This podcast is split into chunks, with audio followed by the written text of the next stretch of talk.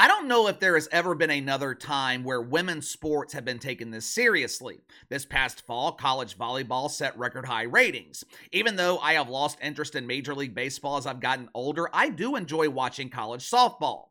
Right now, women's college basketball exploding in popularity. Now, can they maintain this level of popularity long term?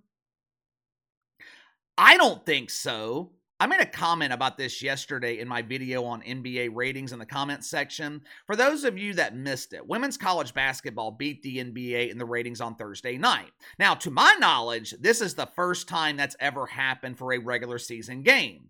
There's just no denying the fact that women's college basketball has become mainstream. But it's one thing to get there. It's one thing to stumble across a couple of star players and ride their momentum.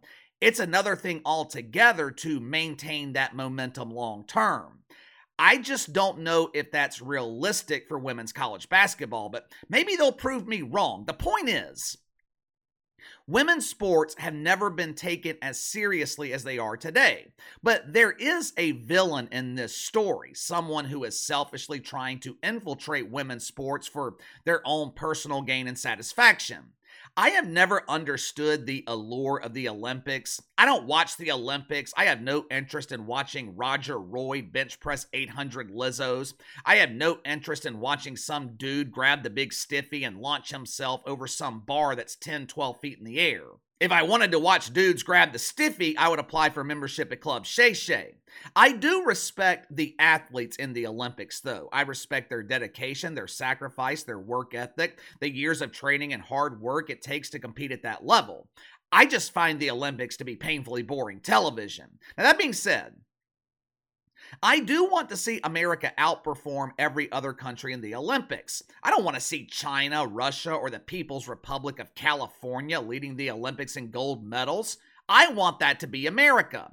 Over the last four years, there's been something more important, though, than just winning gold medals at the Olympics. We've never had to worry about this in the past. This really didn't become a problem until the 2020 Olympics.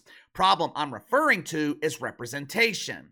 For decades, Americans, we have been proud of our Olympic athletes. Dream Team in 92, proud representatives of America. During the late 2000s, we had Michael Phelps. 96 Olympics in Atlanta, we had the gymnastics team with Dominique Moceanu and I think I think the other one was Kerri Strug, the girl who won America the gold medal with the bum leg. Nancy Kerrigan, the hockey team that beat Russia in the early 80s. There have been thousands and thousands of athletes that proudly represented this country on a global stage. Now, let's compare that to what happened in 2020. Remember Gwen Berry? Oh, Gwendolyn! I will never forget that beautiful face with that blue lipstick. Gwendolyn was such a great representative, sporting that blue lipstick while pouting during the playing of the national anthem. She also proudly explained to the world that America's a racist country. Who could forget the great representation of American prepubescent boys that was provided by Megan Rapinoe? I don't know about you guys, but I was proud to be an American when I witnessed our soccer team kneeling for the national anthem. Eileen Gu did us all a favor by refusing to represent America during the Winter Olympics in 2022. Eileen, she decided that she wanted to represent communism, I mean, China, even though she was born in San Francisco. The poor representation that we have seen in the last couple of Olympics, that pales in comparison to what we could see at the Olympics this summer. If the International Olympic Committee decides to adopt the slogan of Burger King where you can have it your way, then Lia Thomas will be representing American women in the Olympics, even though Lia Thomas wasn't born a woman. This past week, it was reported that Lia Thomas had started legal proceedings against World Aquatics. The lovely Lia hired a Canadian law firm that has a reputation for fighting for the rights of biological men to invade women's sports. World Aquatics, they had the audacity to determine that men should compete against men and women should compete against women. I know this ruling was traumatic. I know this is painful to hear, so I'll give you a moment to grab your preparation H so you can soothe your bruised caboose. All right, World Aquatics, they came up with a new rule. If you're a male birthing person who experienced any stage of male puberty, you are not allowed to compete against women in the Olympics. I actually learned something new today. I didn't know there were stages of puberty. I thought your lemons dropped, your voice cracked, and you started growing hair in places where it was never seen before. According to Lia Thomas, this ruling by World Aquatics, it's no bueno. This is bullshit! My ability to grow a beard and my gas powered propeller should not stop me from competing against my fellow sisters. Now, the narrative will be framed that Lia Thomas is fighting for all women here. Lia Thomas is fighting for the rights of future competitors who aren't good enough to compete against men. Their dreams of obtaining a gold medal can be achieved by stealing from other women. Truth is, Lia Thomas is not fighting for all women. Lia Thomas is fighting for Lia Thomas. It has been the personal goal of Lia Thomas to win a gold medal at the Olympics. Before this ruling by World Aquatics, Lia might have been able to represent America in the Olympics. Before this ruling, men who wished to compete against women, all they had to do was lower their testosterone levels. That was it. That's all they had to do lower testosterone, and you're good to go. Now, if they grew a single whisker at the age of 11, if those lemons dropped a quarter of an inch, they are not allowed to compete against women. Think about how ridiculous this is. I don't know where this case was filed because everything involving the IOC is so secretive. I don't know if Lia Thomas filed this case in some international court or if the case was filed domestically here in America. Either way, absolutely ridiculous that we are wasting a court's time arguing over which fucking gender you're allowed to compete against. This seems incredibly simple to me. If you were born with lemons, you don't compete against women. I mean, what the hell are we debating here? 10 years ago, if I told you there would be court cases to determine whether dudes could compete against women, you wouldn't have believed me. Common sense shouldn't have to be determined in a court of law. I have no problem with Lia Thomas competing in the Olympics. If Lia wants to compete, if Lia wants to represent America, do it the right way. But Lia Thomas doesn't want to do that. Why? well, if forced to compete against men, Lia Thomas would not qualify. Lia wouldn't make the team. November of 2021, Lia Thomas would have finished 14th competing against men. And speaking of representing America, if Lia Thomas happens to win this case, there is going to be immense backlash against the Olympics, both internationally and domestically. I wouldn't be surprised if other countries outright refuse to compete. According to a recent Gallup poll, almost 70% of Americans believe that men should be competing against men. 70%! Now, this poll included everyone Republicans, Democrats, Independents. You can't get 70% of the population to agree on anything, but they damn sure agree on this.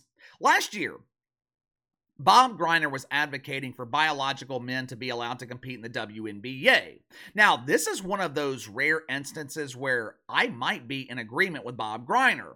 If dump divers want to compete against dudes, I'm all for it. Within two days, there would not be a single woman left in the WNBA. Now, financially, this would probably be a good thing for the dump. If you allowed men to compete in this league, people would actually show up to the arenas and watch it on television. A while back, Lia Thomas was featured on Good Morning America. During the interview, Lia Thomas said, It has been a personal goal of mine to compete in the Olympics.